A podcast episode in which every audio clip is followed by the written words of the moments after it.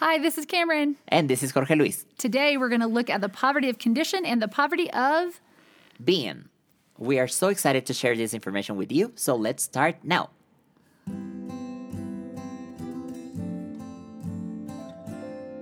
Hopecast. Learning about the life and mission of education equals hope.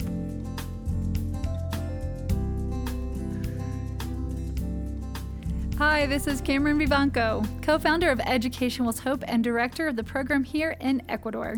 And my name is Jorge Luis Rodriguez. I am the coordinator of teams and training for E equals H here in Ecuador. And welcome back to our Hopecast. The last time we uh, left you with the idea of poverty um, we talked about uh, crisis and relief work, rehabilitation work, development work, and how uh, Equals H is normally uh, doing development work, but in this time of COVID crisis, we have definitely gotten into the relief work.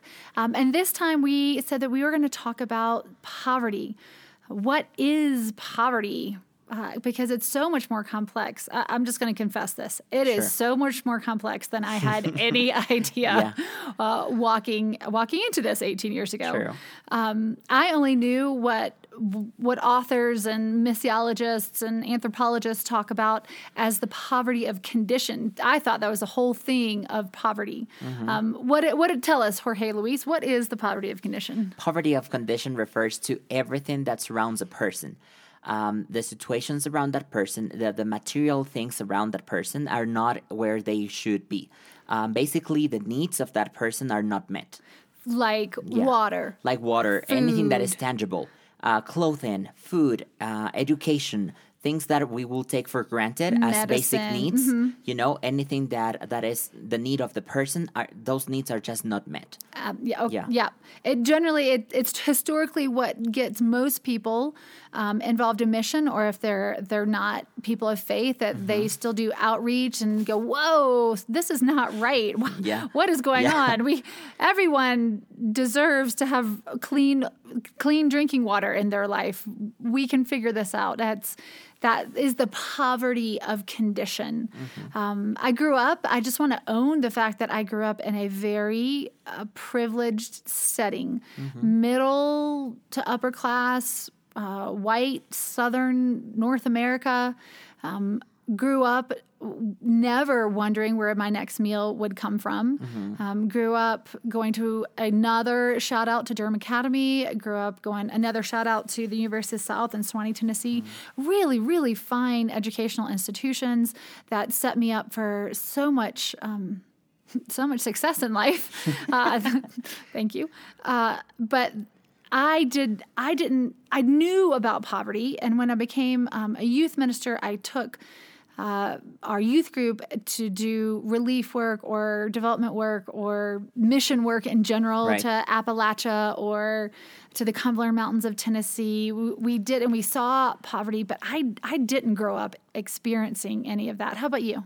I think, first of all, I think the concept of poverty comes to me when I am able to, um, in a way, compare my situation to other people you know so i i also believe that i was um that i grew up in a very privileged environment mm-hmm. although it was not as sure or as secure as the one that you're mentioning for mm-hmm. example i do remember when i was a kid i was maybe 14 years old when i was calling my my aunt uh, she lived like a couple of minutes away from my house and we would like talk to each other and see okay what do you have in your home okay i have two bananas a can of tuna mm. i have a cup of rice what do you have well, I have this, this, and this. So we were trying to put up all what we have together so mm-hmm. that we mm-hmm. can prepare a meal for for our family. Mm-hmm. Um, those things, so situations. So you had brushes with food insecurity, as as the exactly. phrase now, but it wasn't an everyday occurrence. Not not world. every day, but I remember that it was a season and a very uh-huh. long season. For example, I also remember that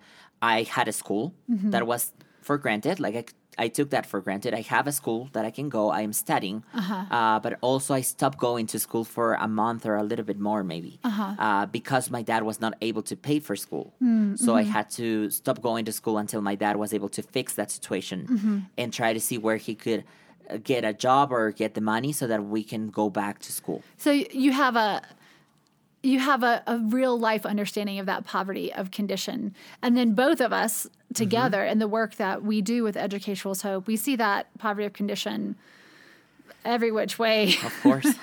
Yeah. Um, from the street corners where Ecuador is dealing with the refugee crisis from Venezuela on top of the pandemic of COVID 19. Mm-hmm. Um, double whammy crisis there. So many people in, in need that don't have food, housing, medicine, water, yeah. access to education, transportation, those Entire things. families coming down from Venezuela, mm-hmm. and they will come just with a backpack, whatever Ecuador they can again fit there. is 16 million people, and there are over 800,000 Yeah. Venezuelan refugees in the country of Ecuador. families, entire families that just came Generations that came walking from there to here, and they just brought a backpack with whatever fit there, like nothing It else. is. So they're like the poverty of condition of these people that we're talking about is absolutely tangible. and it's you in your just see it. face everywhere we go. I think that's one of the differences Mm-hmm. um, for me between North America and South America, and I'm speaking, you know, of, of my context in the U.S.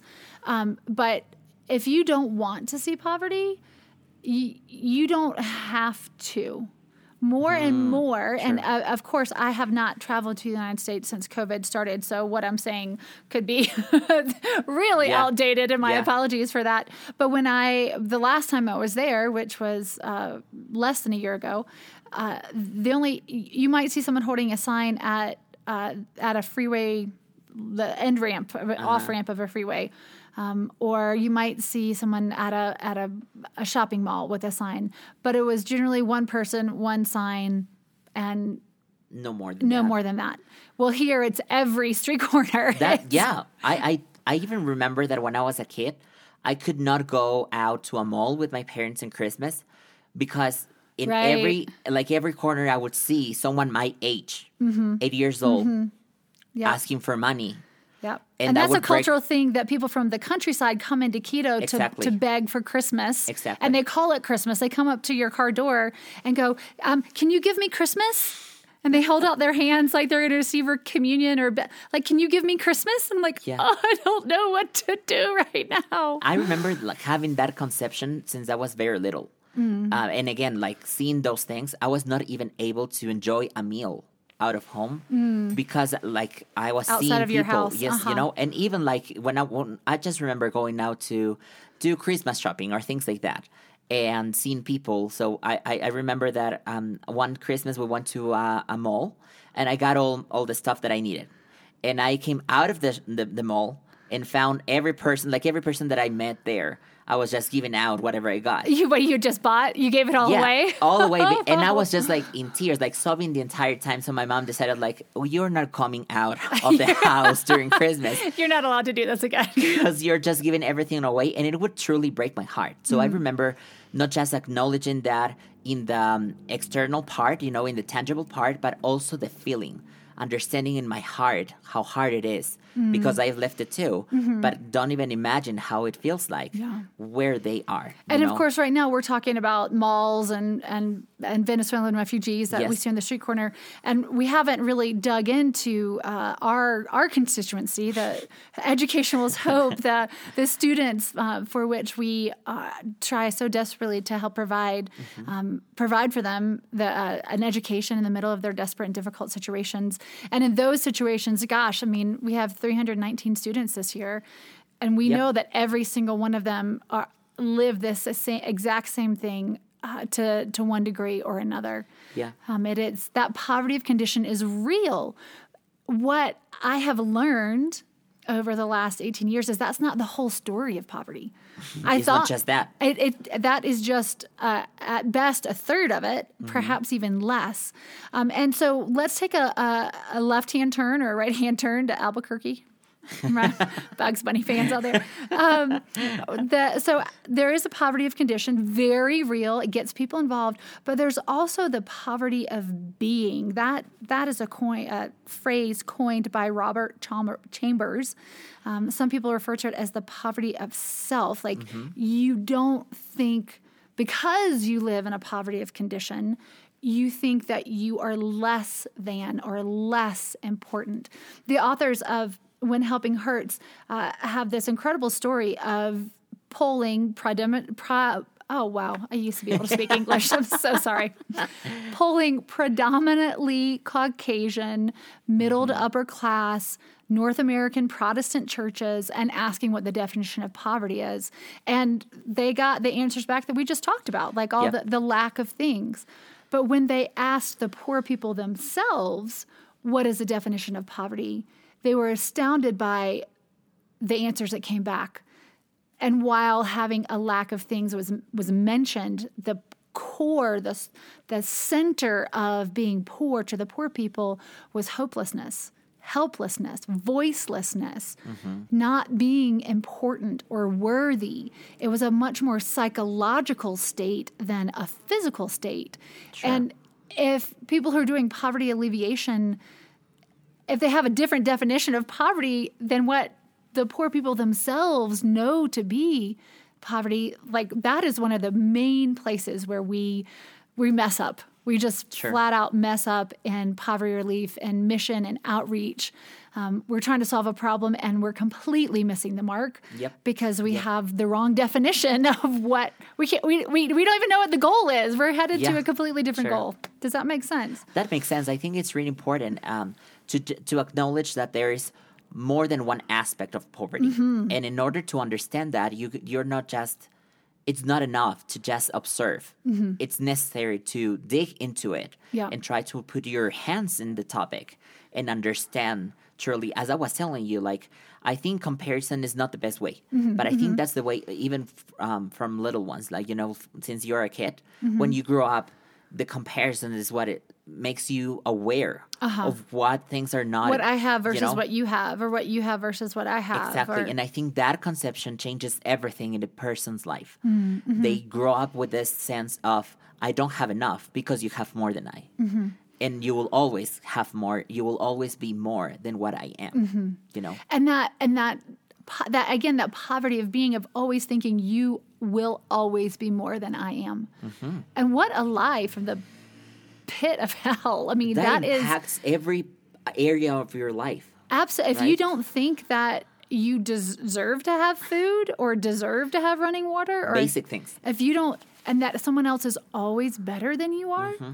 I mean that is that is a huge huge mountain to climb and it is a lie i mean let's just flat out say that that's a lie Uh-huh. Sure. and that's part of uh, when you and i work in educational hope that's part of um, uh, of our poverty alleviation is helping to fight that poverty of self and empowering and raising up uh, leaders and and setting up circumstances where people can discover their own God-given gifts and Exactly. talents that Yeah. just because they don't have running water in their house doesn't mean that they're a bad person or that they're a worthless person. Yeah, or that they cannot achieve something in life. They can't Because I think anything. that's something that they have really inside their hearts and their minds. I cannot achieve anything in life, Mm-hmm. and it's great that you mentioned that because um, I would like to share with everyone that listens this what we try to do uh, to help others is not just give them things, Right. but also right. we try actually not to give them things.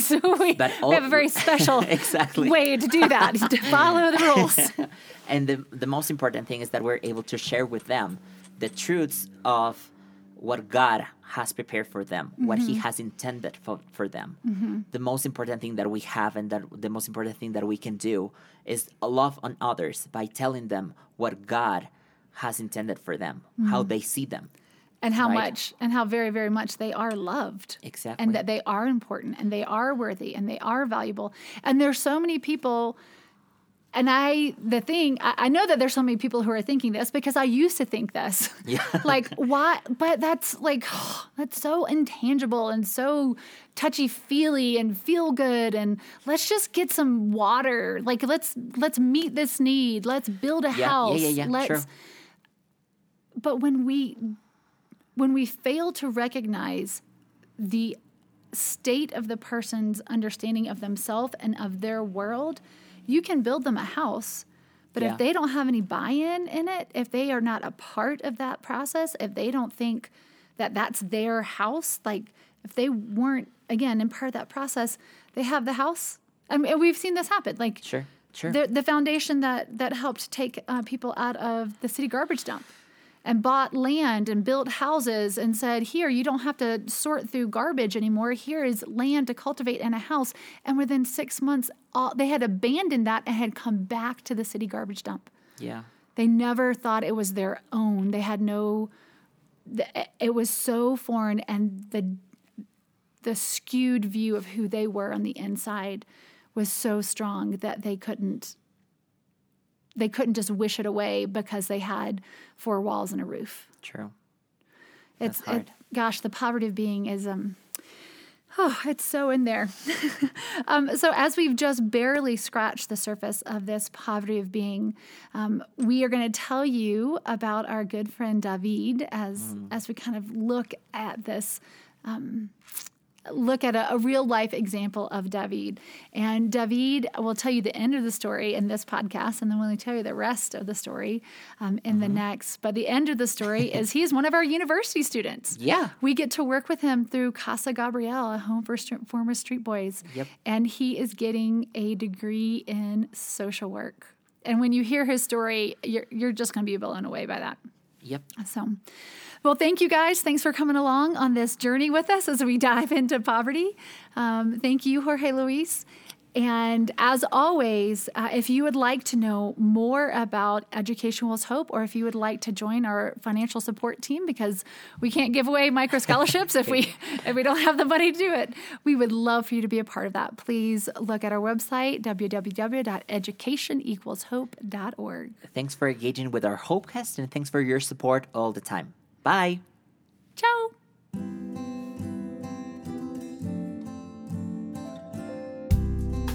Thanks for listening to our Hopecast. If you want to join the mission or know more about it, please visit our webpage www.educationequalshope.org or check our YouTube channel and Instagram with the same name.